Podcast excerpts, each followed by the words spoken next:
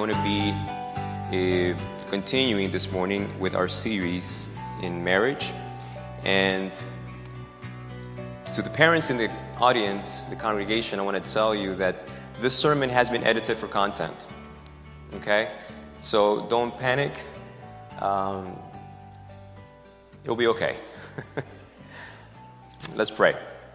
Lord, thank you that your word doesn't skirt around issues and presents to us, Father, one of the clearest response to some of the deepest questions we have.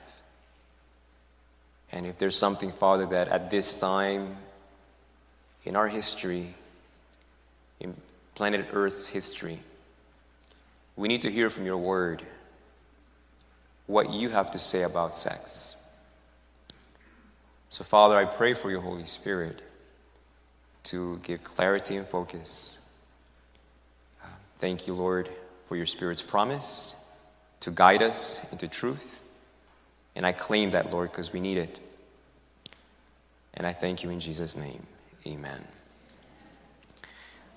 Um, the sermon is edited for content, but if you go to that website, uh, you will find that I've uploaded this morning a presentation that I did on 3ABN some years ago with a friend of mine, two friends of mine, um, Pastor Daniel McGrath. He's a pastor here in the Michigan Conference. And another friend of mine named um, Jay Rosario, he invited me to a program that used to be called Engage. It started out with another pastor named David Asscherick, and then it transitioned to Jay, and he invited me to do a presentation on sexuality, which is a journey that is now going on over, over 15 years that I have been presenting this. And the material that I'm presenting to you this morning is not that per se, because we are focusing on marriage.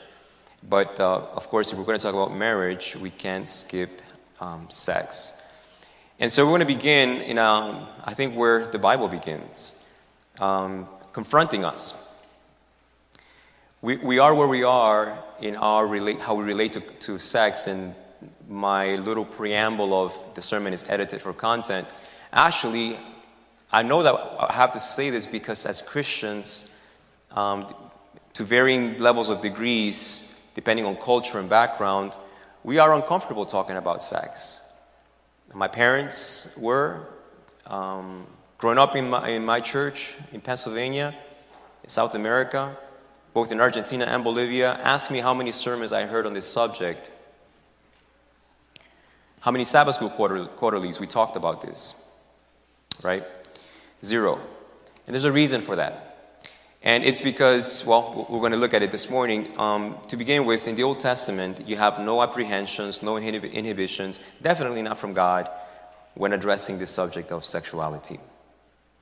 As we will see in, in a, just a few moments, the very first book of the Bible, in the very first chapter of the Bible, God talks about sex. So God doesn't beat around the bush, He's not ashamed or embarrassed of it. But there's a reason why we as Christians are, and it has to do with bad theology. In the Old Testament, the Hebrew people had no problem um, addressing this. One of the evidences is that if you open your Bibles, um, you have the book of Psalms, it's one of the biggest books, it is the biggest book in the Bible, followed by a book of wisdom called Proverbs. And within the vicinity of the wisdom books, you have this book called Song of Songs or Song of Solomon. How many of you guys are familiar with that, that book? How many of you guys have read it?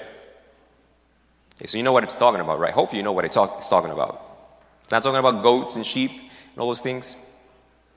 It's talking about a love letter between a man and a woman. The Hebrew people had no problem realizing that that book had been inspired by the Holy Spirit. They consider it to be one of the most sacred books in their canon.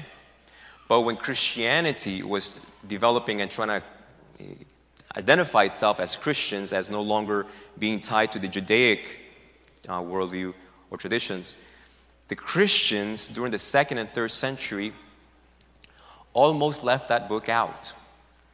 There was heated debate whether that nasty book should be in the Bible. That was their attitude. And why was such a, a, a prohibited book? Because it spoke about sex. why is it that second, third, fourth century Christianity had those attitudes versus the Hebrew nation, the Hebrew people that never really exhibited such inhibitions and apprehensions? And like I said before, it is bad theology. The Greeks, when Alexander the Great conquered and expanded, he did not just expand territory wise. What got expanded were also Plato and Aristotle's um, way of describing life and reality. And people loved Greek philosophy. They were highly sophisticated ways of relating to the world and answering life's questions. And Rome fell in love with Greek philosophy as well, Greek theology. And Christianity eventually became known as not just the Catholic Church, but the Roman Catholic Church. That's the official name.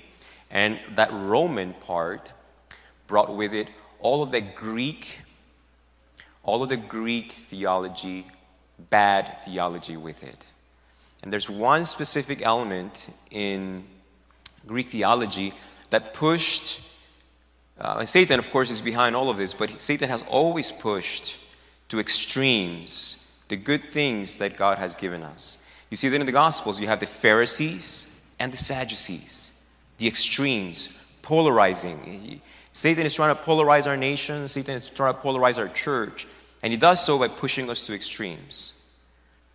And during the second, third, fourth century and onward, Christianity was being polarized to, uh, through the negative view of sexuality.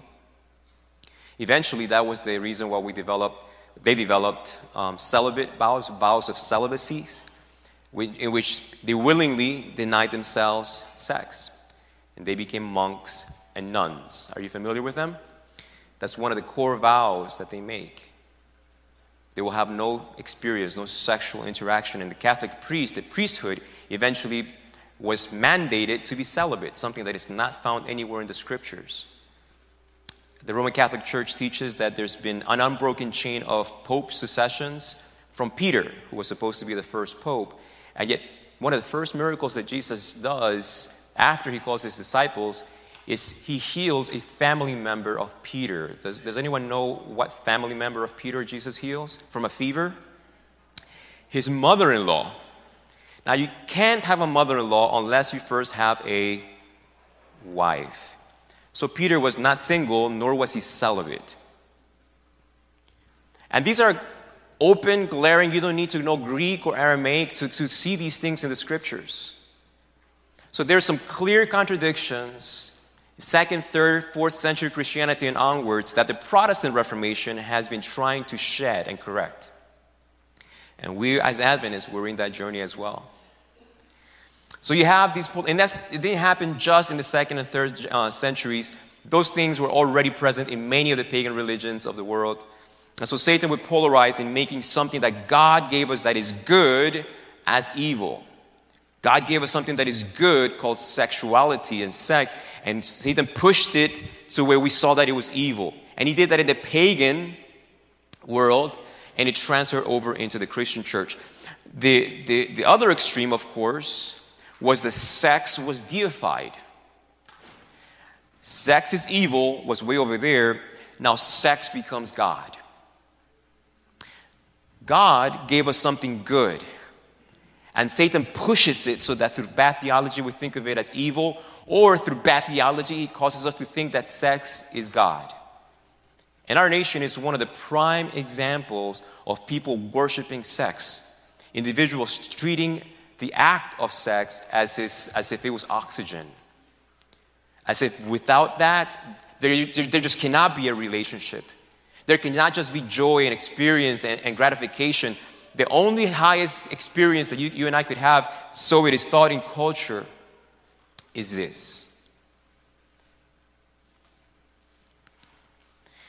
We, we have a little bit of theology to do to correct ourselves, to correct how we view these things.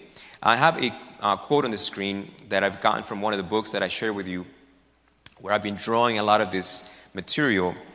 And Greek theology had a, a, a, component of it called dualism. It was actually a foundational component. And dualism simply means two. There was two. And in the Greek mind, when Plato and later on Aristotle would look at humans, they were convinced that humans were made up of two parts the physical body and the spirit which was within, or the soul. And every human was composed of the shell of the material, with the inward part being the true self, your spirit. And so, with, with that premise, their understanding of um, reaching higher grounds, our bodies prevented us from entering into the spiritual realm. So, when you died, it was actually a moment of relief. Uh, thus, salvation was perceived as the liberation of the soul. This quote is in the screen from the prison house of the body. This dualistic teaching greatly influenced Christian thought through the centuries to the point that gradually many Christians abandoned the Christian view of the resurrection of the body, replacing it with the Greek concept of the immortality of the soul. Talking about sex, we typically go to the branches and the leaves.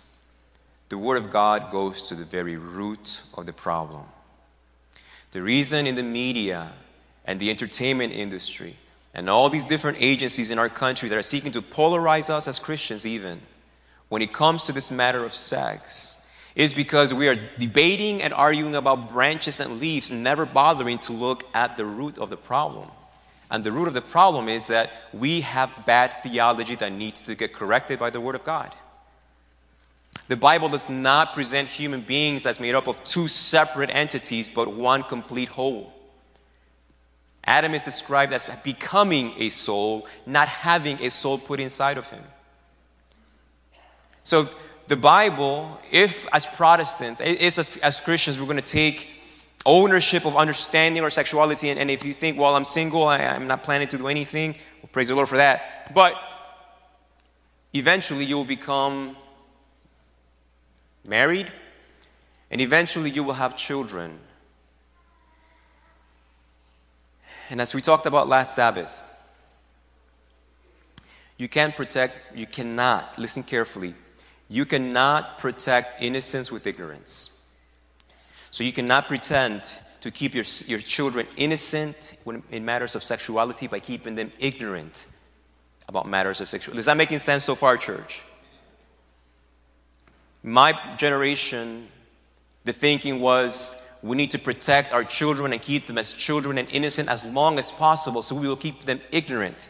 And so we will use code words like birds and the bees. Listen, don't do that. That's confusing because then you don't want to eat honey.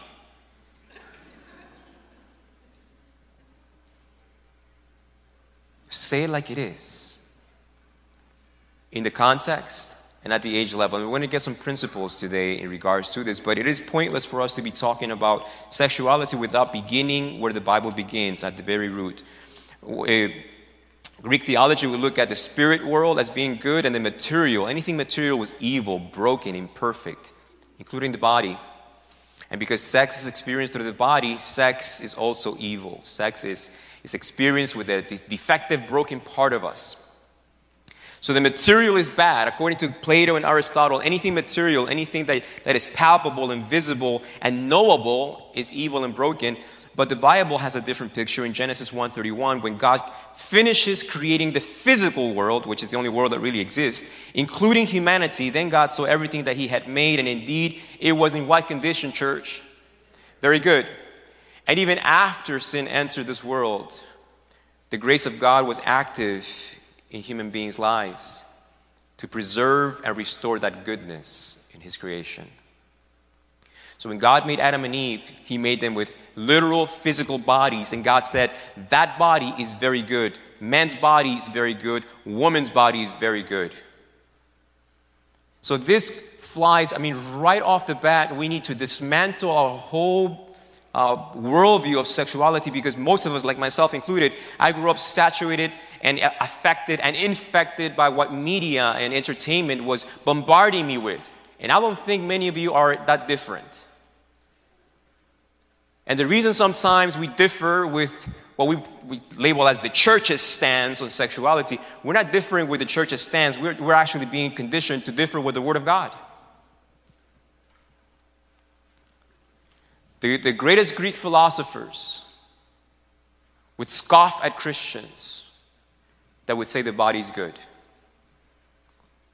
Call them uncouth, unsophisticated, backward thinking extremists. You and I have no different choice to make today. Our identity and our definition of things in matters to sex, if we're going to be looking at it from a truthful perspective, which is God claims His word is true, you need to get the definition of sex from Scripture. And the reason I showed you that, that link at the beginning of the sermon is because I hope that if you are a young adult, you will go and listen to that presentation. There's a second one that I'm going to post during the week. That's part two. I hope you will listen to those presentations because I cannot get, delve into some of those issues because, of course, the, the presence of some of our, our young ones. Psalms 139 14, I praise you because I am fearfully and wonderfully made. Your works are wonderful. I know that full well. David is making this statement post sin. Even after sin, David could look at the human body and say, This is wonderful, it's amazing. Uh, Augustine is the one to blame for all of this, really. He's one of the church fathers that is lauded as having developed this um, enormously elaborate theology and clarified many things. I'm not impressed with him at all. Because much, much of what the Protestant Reformation has had to undo came through him. Augustine fell in love with Greek theology, Greek philosophy. He saturated his mind with it, which is a warning for ourselves. What are you saturating your mind as you're trying to define what sex is? Because don't make it, don't, don't kid yourself. You have your own ideas and convictions about what sex is and what it is not. And if it has not been influenced and guided by the scriptures, your view of sex is skewed and most likely way off. And you may teach that to your children by not talking to them about it. It's dirty, it's shameful. But the mere silence of parents in regards to this and the world bombarding them with it, with tons of accessible information at their fingertips. But in the home, in the Christian home, we don't talk about that. We don't, we don't touch that subject. That in itself is a teaching in and of itself. Does that make sense, church?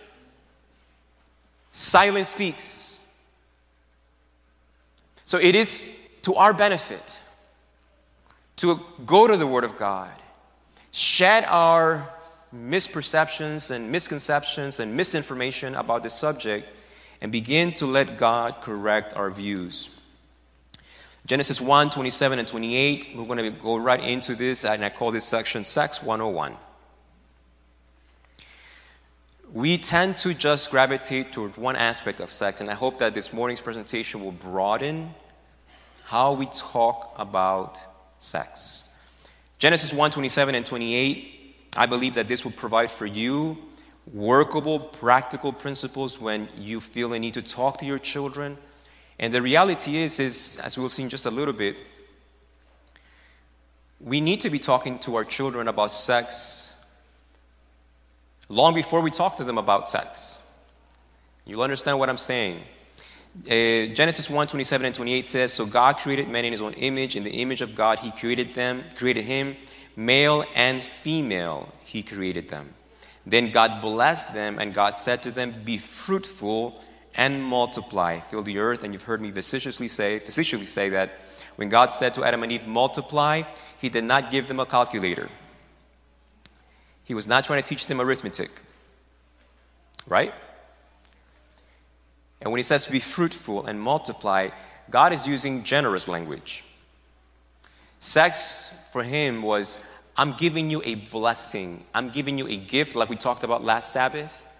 This gift of sex will empower you and enable you to express all of your love and commitment to this other human being in ways that no other behavior can.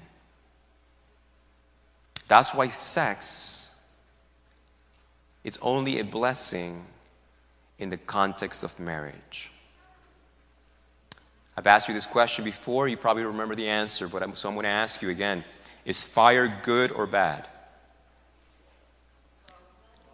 It depends, right?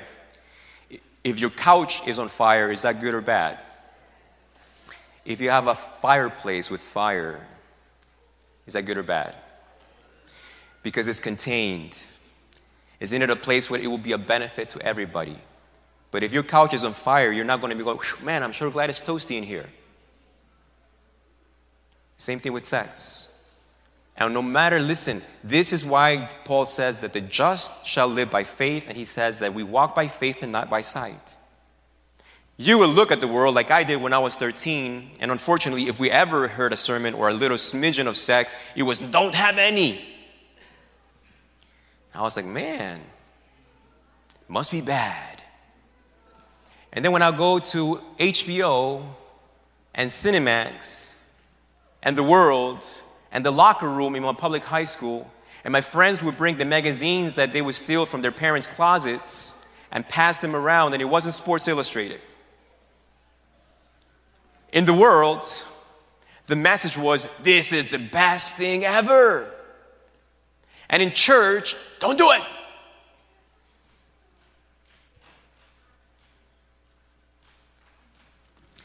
The Bible says that God made humans and He made them in His image. Listen carefully, because this is the sequence.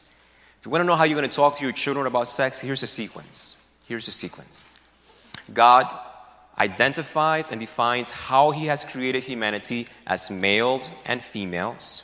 And then He blesses them by saying to them, Be fruitful and multiply.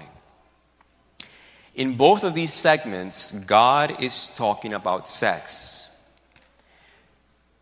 But when God talks about sex, he first addresses sexuality as a noun before he talks about it as a verb. What does that mean, Pastor? I wasn't that good in English. That's okay, because I took ESL, so I'll help you. I wasn't that good either. When God talks about sexuality as a noun, he is defining identity.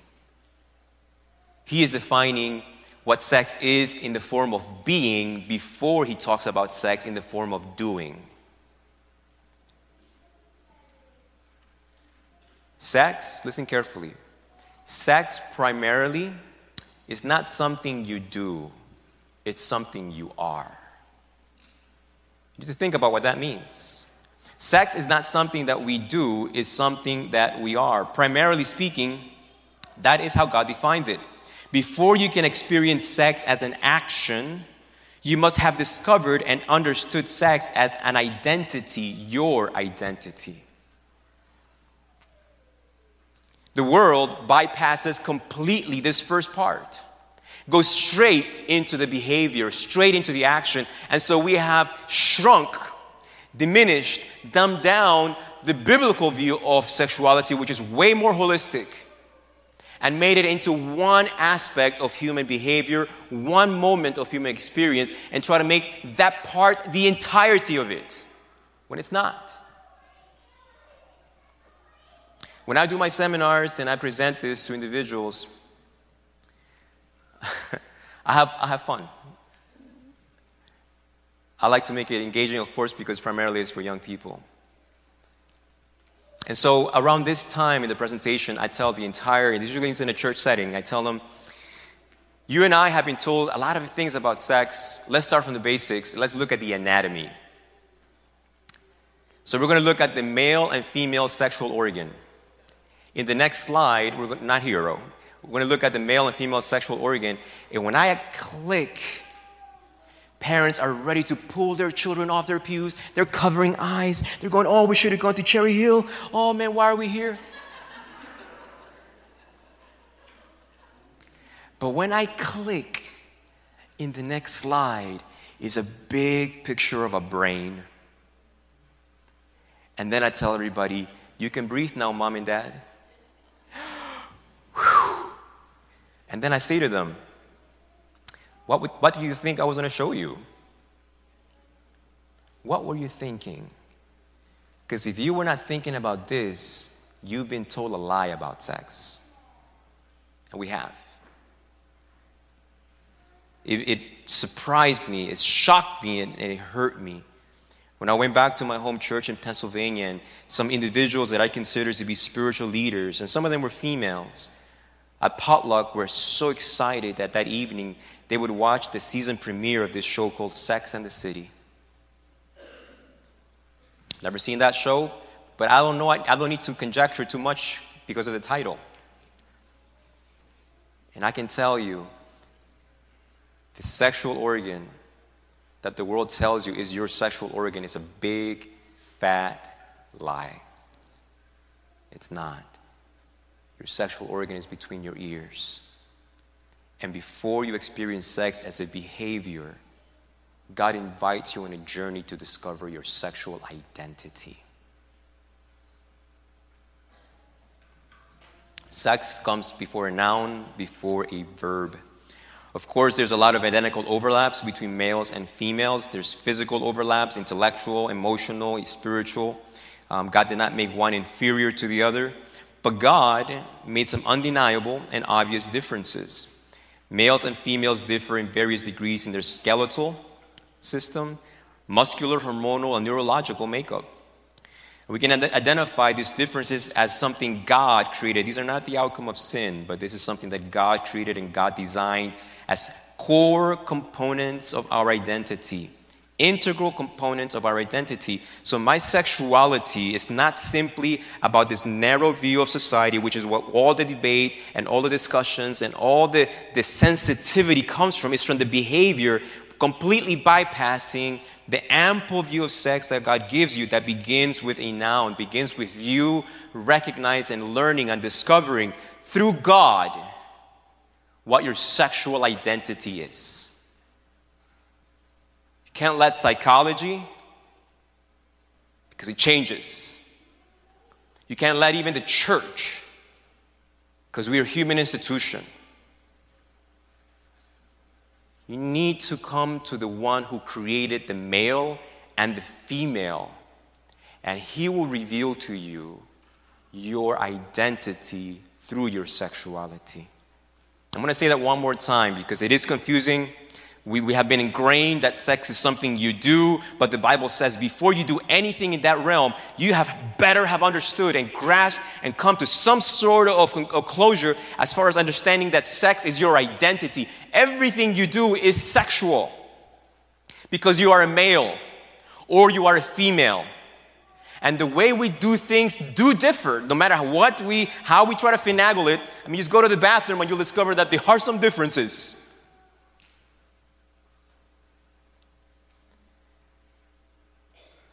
I'm going to tell you right now, I will never be able to give birth. Praise the Lord. It's hard.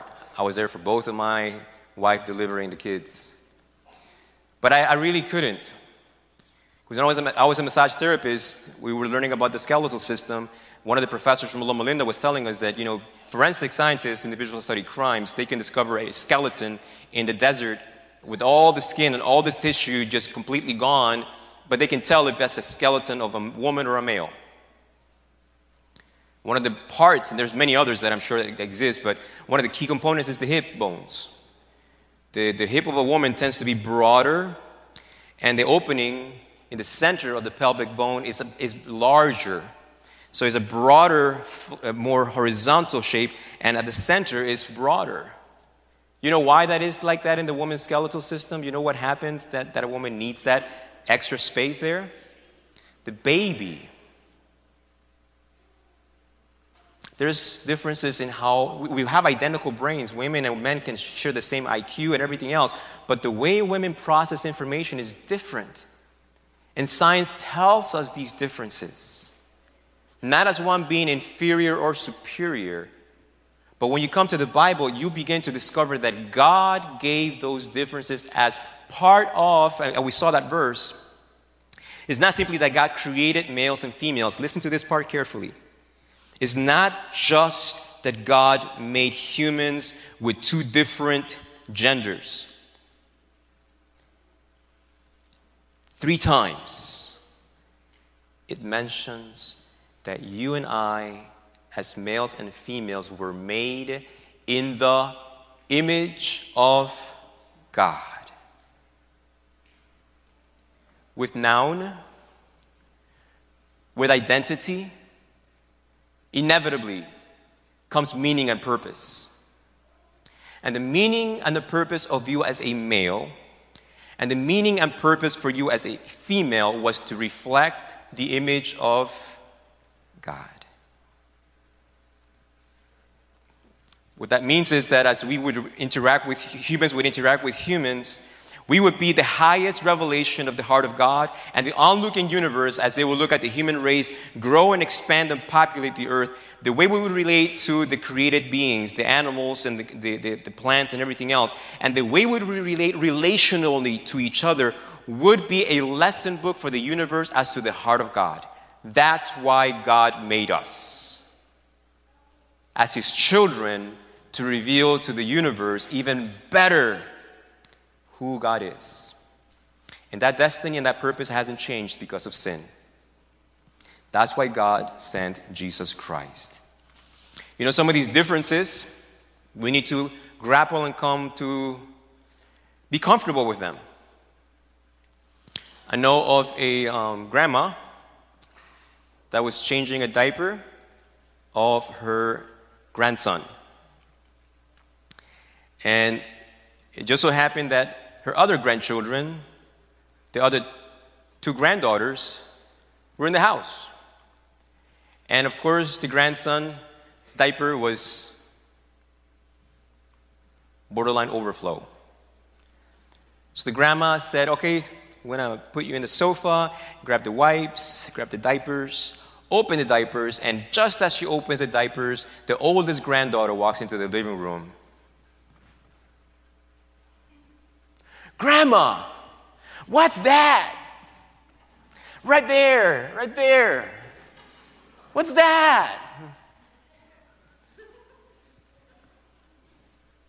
She wasn't pointing at the nose. This grandma had processed that this little bundle of joy right here is a sexual being. Because sex, is not something you do, sex is something you are. Sex is not something you do, sex is something you what, church? You are. And here's a little boy, a little baby boy, being a sexual being. Because when the diaper opened and his cousin is pointing at him, what's that? A cold draft of air came through the living room. Yeah, did you know that when you, ex- males, well, females too, but we humans, when we experience cold, our bladder shrinks by 15%? So whatever they had not come out came out at the moment in a sprinkler system kind of way. And it was a wonderful, innocent, appropriate lesson that sex is not what you do. Primarily, sex is what you are. You need to repeat that until it makes sense in your heart. Because the world will saturate you and deceive you and want to narrow down your sexuality to something just you do with one part of your body when sexuality is something you do with your skeletal system, your muscular system, your neurological system, your mind, your brain, your hormones. Everything you are and everything you do defines you as a sexual being, as a male or a female. Sex as knowing, with this kind of a background, we begin to better appreciate the language of the Bible when referring to sex. And when I tell people that the Bible speaks about sex in the first book or the first chapter, they're like, I've never seen the word sex because the Bible uses different language that we should embrace, that we should explore and understand. And in Genesis chapter 4, this is post sin. Here's another time that the Bible mentions sex, and again, it is in a positive, beautiful way it mentions that Adam knew Eve, his wife, and out of that experience, she conceived. You know, this sex as knowing concept can only be appreciated and experienced when you have shed and resisted the pressure of the world to bombard you with a skewed, misinformed way of sex and begin to embrace the biblical form of sex.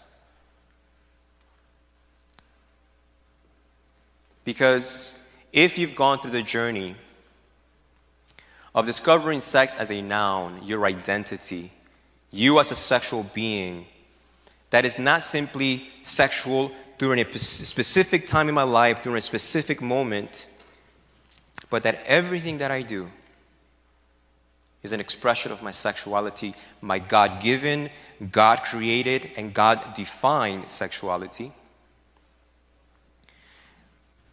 You are ready to know someone else.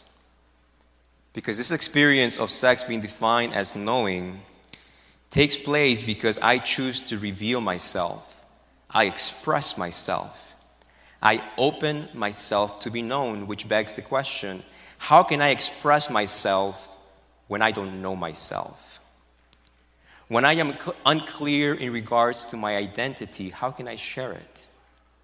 Does the need, when it comes to sex, of discovering my identity before I engage in the behavior? Does that make sense, church, to you? If you don't know who you are as a person, if you don't know your purpose that's been given to you by God, Sex is meaningless and it's pointless. And the world wants it to stay that way.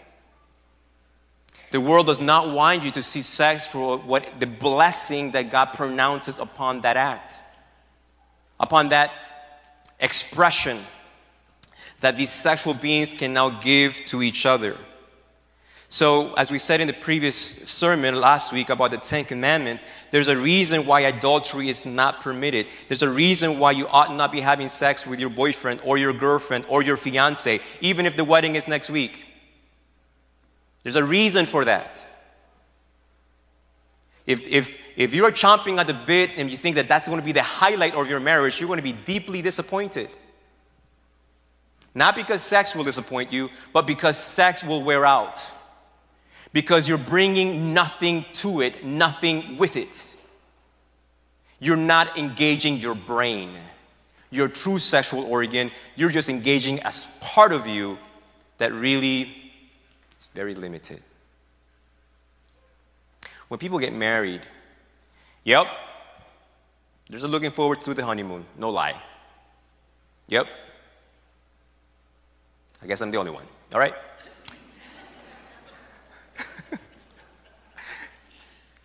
Some of you wanted to say amen. But you're like, oh, oh. Why?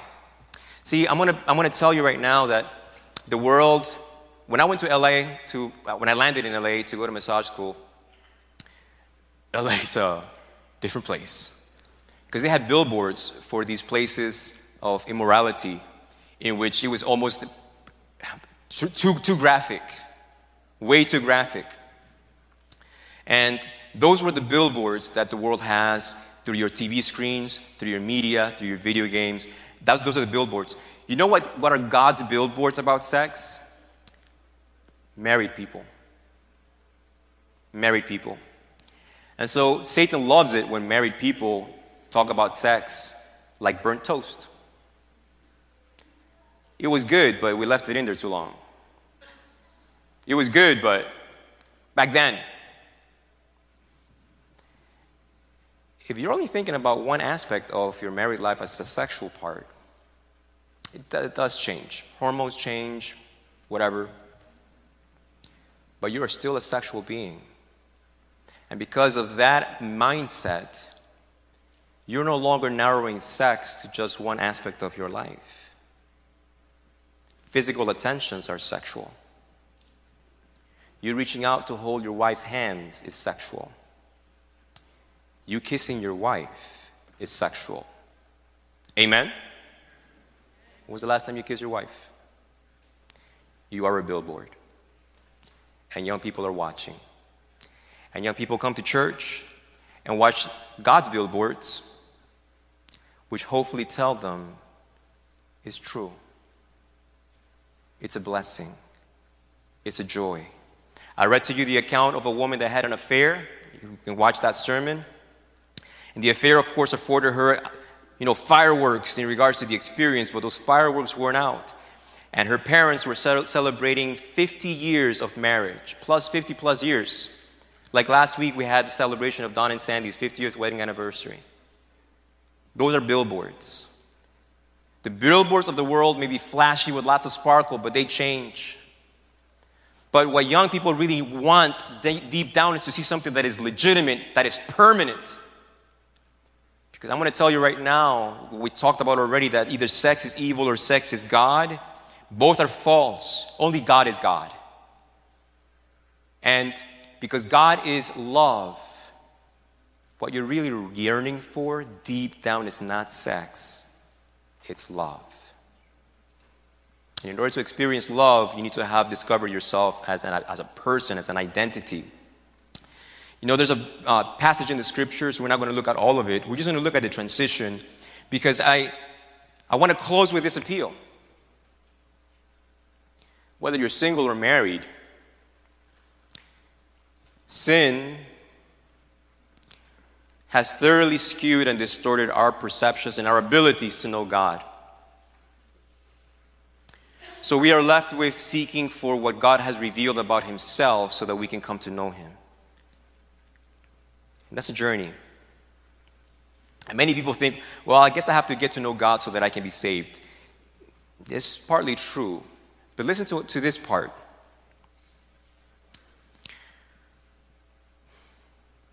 Please hear these words and just think about them. You barely know yourself you barely know yourself. There are parts of you you don't want to know about. And God knows that. But this is the, the paradox. The world wants to send you on a self discovery pilgrimage, which is destined for self defeat. The only way you're going to know yourself is when you come to know God, the one who made you in proportion, listen carefully, in proportion to you coming to know God, you will know yourself. I'm going to say that again. In proportion to you knowing God, you will come to know yourself. And I'm choosing my words carefully because I did not say in proportion to you knowing things about God. There are people that know things about God that don't have a clue who He is. In proportion to you coming to know God, you will know yourself. And when you know yourself, the noun and the verb will come in naturally. And what the world does and doesn't do will be irrelevant to you. Your greatest joy will be to know and understand that your sexuality, which is all of your identity, is designed to reveal to the world God's character. And that will change everything. I want us to go quickly through this interaction of knowing Him and knowing me, knowing God. Um, this is a woman by a well, a Samaritan woman. We don't know her name, but the dialogue is, is transitional. You can see a progression of what I've just told you that in proportion to knowing God, you come to know yourself. She begins by addressing Him um, You're a Jew. Jesus says to this woman, Can you please give me some water? And she's taken back. And the only uh, way of defining Jesus and describing Jesus for her is, You are a Jew. How come you, a Jew, is asking me for a drink of water? And then Jesus responds, If you knew, clearly stating, You don't know. You don't know me. Because if you knew me, you would be asking me for water. And so the woman's interest is piqued. But she's confronted because she's heard things. She's, she's bombarded with wrong theologies about God and wrong theologies in turn about herself. So she begins to challenge this. Are you greater than our father Jacob? Are you, are you bigger than?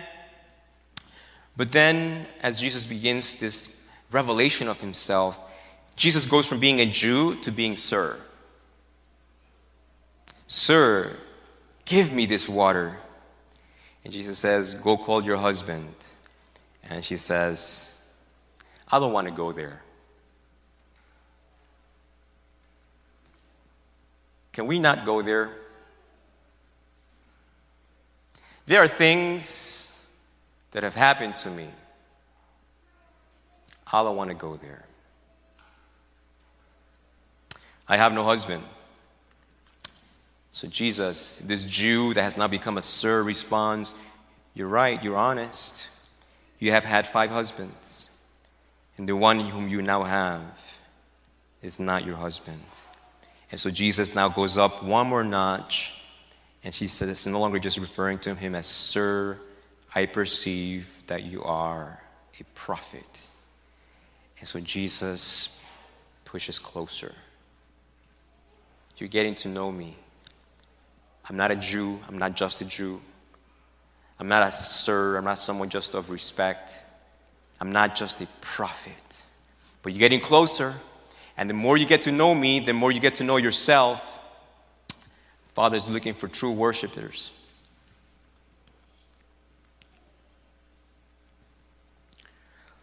I know that Messiah is coming, she responds. And when he comes, he will tell us all things. He will tell us all things. That, that phrase is very important. Jesus responds, I, the one speaking to you, I am He. If you skip to verse 29, listen to how the woman describes Jesus. Come, see a man who told us,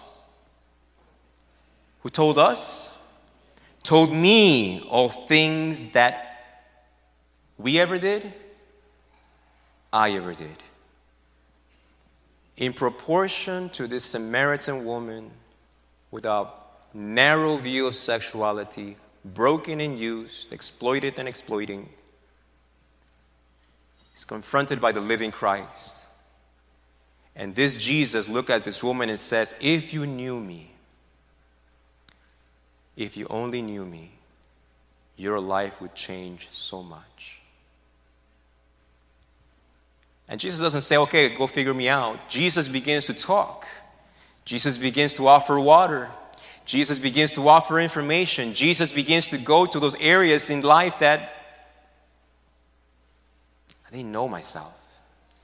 Peter didn't know himself. The disciples didn't know himself. Judas didn't know himself. Their identity was hidden from themselves, and here's the only one that could reveal to them their identity, but their re- receiving this revelation of their identity was contingent upon receiving the revelation of Jesus himself. This woman heard from Jesus, I that I speak to you, I am he. And she receives that information and it changes her. It changes her. It revolutionizes her view of herself as a sexual being, and she kicks that loser out of her house. You don't respect me. You don't treat me as a being created in the image of God. You only treat me as a part, not as a whole. You're not interested in all of me, you're interested in just parts of me. But here's someone that loves me completely in spite of my brokenness. He's seeking for me, He loves me. Even though He knows everything about me, He loves me more than anyone ever could. Is Jesus. Do you know Jesus? Do you know Jesus? In proportion to you knowing him, you know yourself. John 17, 3 says, And this is eternal life, that they may know you, the only true God, and Jesus Christ, whom you have sent.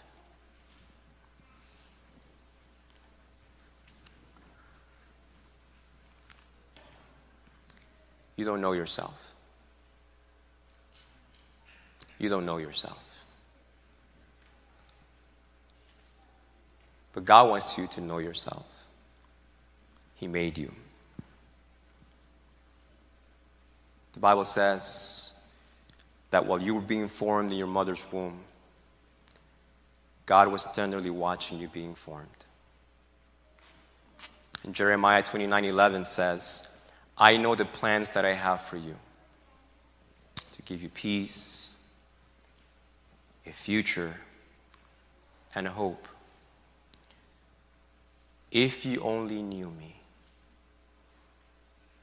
your life would be so different.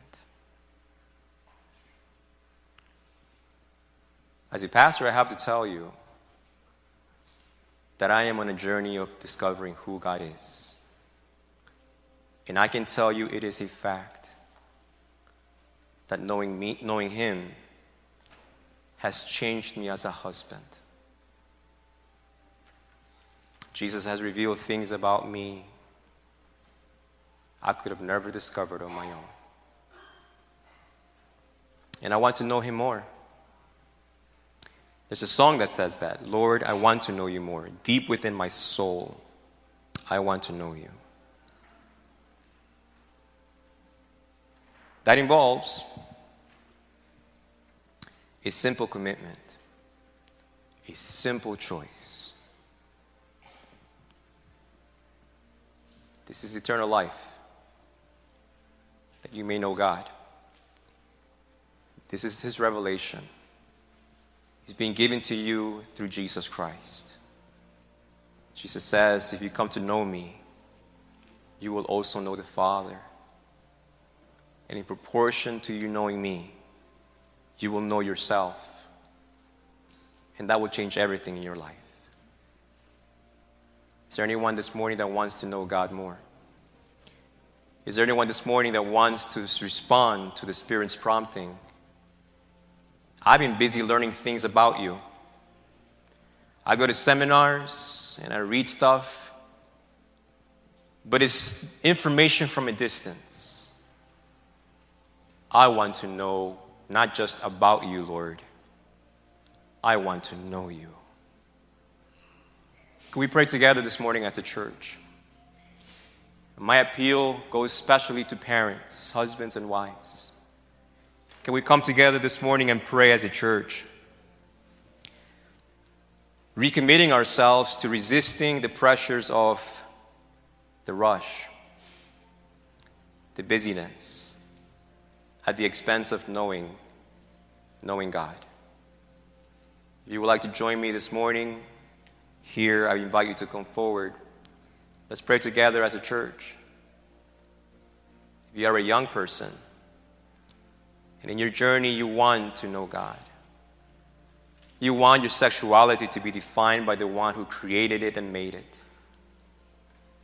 Let's pray together. Jesus promises that where two or three are gathered in His name, He makes Himself manifest. Why remain ignorant? Why remain ignorant of the one that wants to reveal to you who you are, your purpose, His plans for you. The greatest injury any human being has ever made is to reject the opportunities to know Jesus, to know His love, to know Him as your Creator, to know Him as your Redeemer.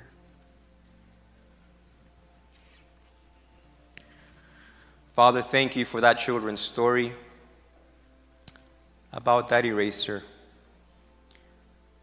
In your word, that eraser is the blood of your Son, Jesus Christ. In Revelation chapter 1, it has such a tender expression. To him who loved us and washed us in his blood. Wash us, Lord.